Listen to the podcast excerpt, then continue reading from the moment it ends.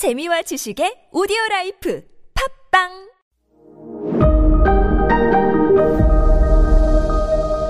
네, 여러분 안녕하십니까. 역사 스토리텔러 썬킴 인사드리겠습니다.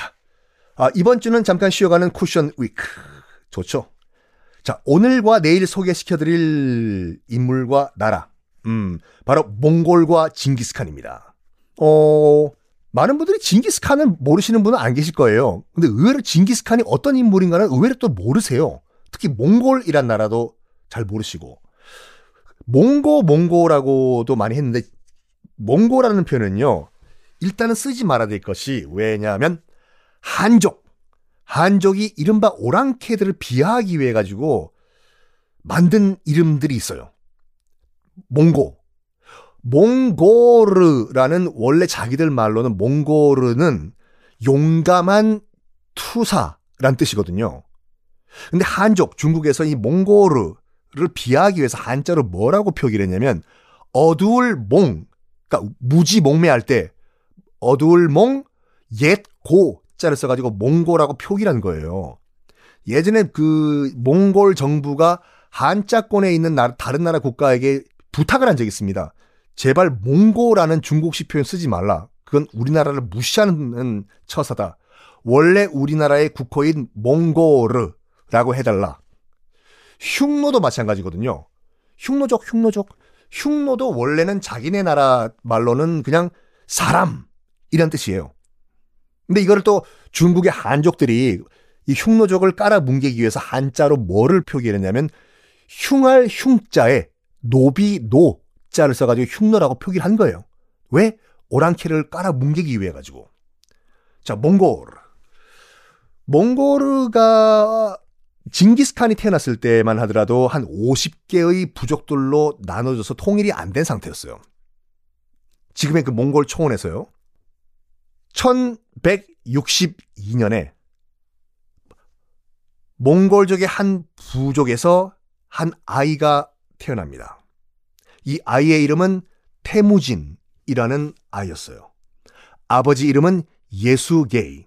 약간 어감이 좀 이상한데 아버지 이름은 예수게이였거든요. 당시 몽골 부족 가운데서 가장 강력한 부족의 족장이었어요. 아버지 예수게이가. 당연히 다른 부족들을 이제 치러 나가는 것이 거의 일상이었겠죠. 칠 수밖에 없는 게 뭐냐면 유목민족들이지 않습니까? 농사를 지을 수도 없고 서로 다른 부족을 약탈해서 먹고 사는 방법밖에 없었어요. 초원에서. 특히 겨울 같은 경우에는 먹을 게 없잖아요. 겨울에 살아남기 위해서는 서로 다른 부족과 마을을 약탈해야지 먹고 살 수 있는 그런 어, 현실이었거든요. 나중에 징기스칸에는 태무진의 아버지도 옆에 있는 부족을 치고 정복을 한 다음에 그 족장을 끌고 들어왔어요. 자기 마을로요.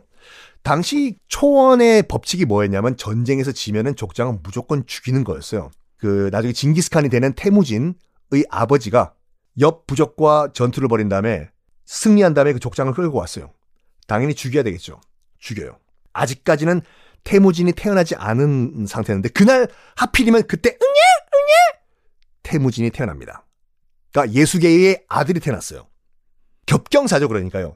그 예수계의 입장에서는 전쟁 나가서 이겨가지고 족장 잡아왔죠 어, 포로로 들어보니까 지금 갔다 온 사이에 응예 응예 응예요 아들 태어났다고 하죠. 아아아겹겹겸 경사다 하하하하. 근데 그 당시 이제 몽골족의 독특한 그런 관습이 있었는데 아이의 이름을 지어줄 때 어떻게 이 이름을 지어줬냐면 아이가 태어난 그날 그날 일어난 가장 큰 사건 또는 그날 만난 인물 가운데서 가장 큰 인물의 이름을 그대로 아이들에게 지어주는 풍습이 있었거든요. 그날 가장 큰 이벤트는 뭐였어요? 예수계의 입장에서 봤을 때는 옆부족과 전쟁에서 족장 잡아온 거잖아요. 물어봐요. 족장 죽이기 전에. 야! 상대편 족장! 너 이름 뭐야? 나! 어차피 난 죽는다! 죽이기 전에 그래 내 이름을 밝히겠다. 내 이름은 태무진이라고 한다. 아하하 알았다. 죽어라. 팍. 어! 죽여요. 그런 다음에 방금 자기가 죽인 태무진이라는 상대편 족장 이름을 응예 응예 태어난 아들에게 지어줘요. 앞으로 내 아들의 이름은 태무진이다. 요즘 마인드로는 약간 이해가 안 되는데 하여간 그런 명명 시스템이 있었어요. 그래서 태무진이 됐는데 태무진이란 건 몽골 말로는 강철 인간 아이언맨이란 뜻이거든요. 태무진이 그렇게 태어납니다. 그런데 어떤 일이 발생하냐면 방금 그 예수게이가 죽였던 상대편 족장 그 죽였던 정복을 했던 그 부족이 타타르족이었거든요. 타타르족인데 나중에 세월이 흘러요. 세월이 흐른 다음에 태무진이 9살이 됐을 때 자기 며느리감을 찾기 위해 가지고 예수게이가 다른 마을로 가요. 우리 며느리감 없나? 아하. 가서 며느리감을 정하고 어 이 정도 처자면 괜찮네. 아하. 우리 사돈합시다. 하다가 다시 자기 마을로 돌아오는 길에 타타르족 마을 그러니까 게르라고 하죠. 천막. 그게 쫙 쳐져 있는 게 보이는 거예요. 당황하죠. 예수계인은. 큰일 났다. 지금 도망갈 수도 없고 지금 나를 원수라고 생각할 건데 저쪽 타타르족은 어떡하지? 어떡하지? 하다가 당시 초원의 룰은 어떤 룰이 있었냐면요.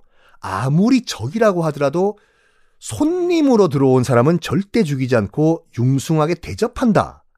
가 초원의 룰이었어요. 좋다. 나 예수계와 우리 일행은 손님으로 타타르족 마을로 들어간다. 가자. 들어가요. 타타르족은 어이가 없는 거지. 야, 저 이제 말 타고 오는 쟤들 지금 예수게이와 그의 아이들 아니냐? 뭐야, 오, 야, 예전에 우리 족장 죽인 개들 아니야? 어, 우리 이쪽으로 왜 오냐? 예수게이가 말하기를 우리는 지금 손님으로 왔다. 손님으로 접대해달라. 이것은 초원의 룰이다. 누구라도 지켜야 되는 룰이었어요. 그래서 타타르족도 어쩔 수 없이 초원의 법칙에 따라서 융숭하게 대접을 해줍니다. 근데 그게 아니었어요. 음식에 독 타요. 그것도 이틀 후에 죽는 독을 타요. 와, 왜?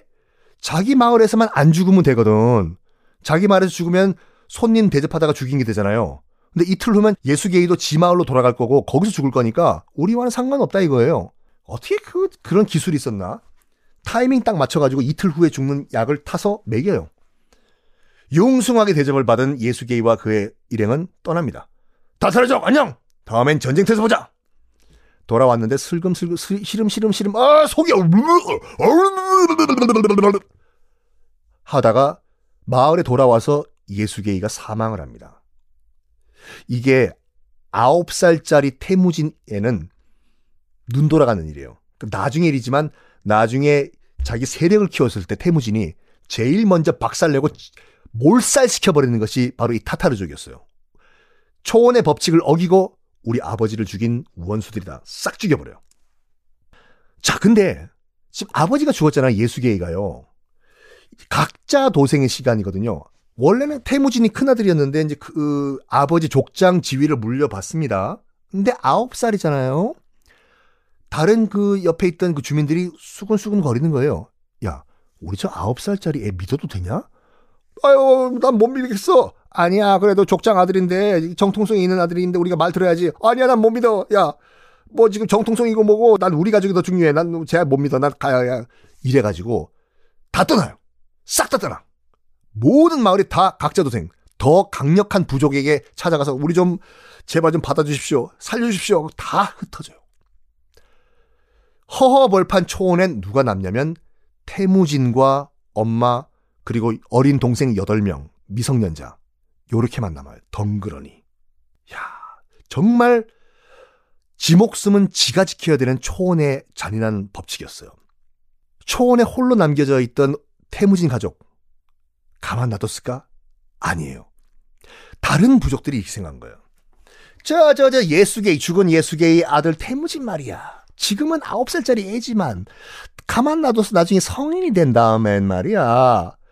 제가 말이야, 태무진이, 우리를 또 공격할 수도 있어. 왜 그때, 어? 정통성을 무시하고 도망갔냐, 뭐 이런 식으로, 어? 싹을 잘라버리자. 그냥 저 태무진과 아이를, 엄마, 싹 몰살시키자. 아, 죽이자. 이렇게 결정을 내려요. 어떻게 됐을까요, 태무진은? 다음 시간에 공개하겠습니다.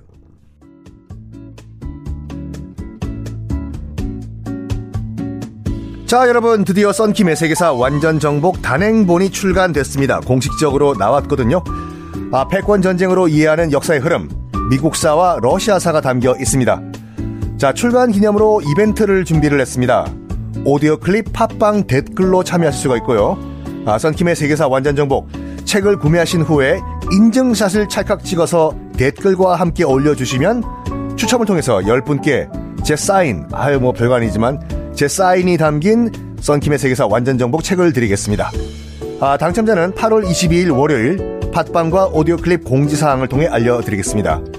어, 추후 또 다른 이벤트로 찾아올 테니까 여러분들의 많은 관심 부탁드리고 썬킴의 세계사 완전 정복 단행본도 많은 사랑 부탁드리겠습니다. 감사합니다.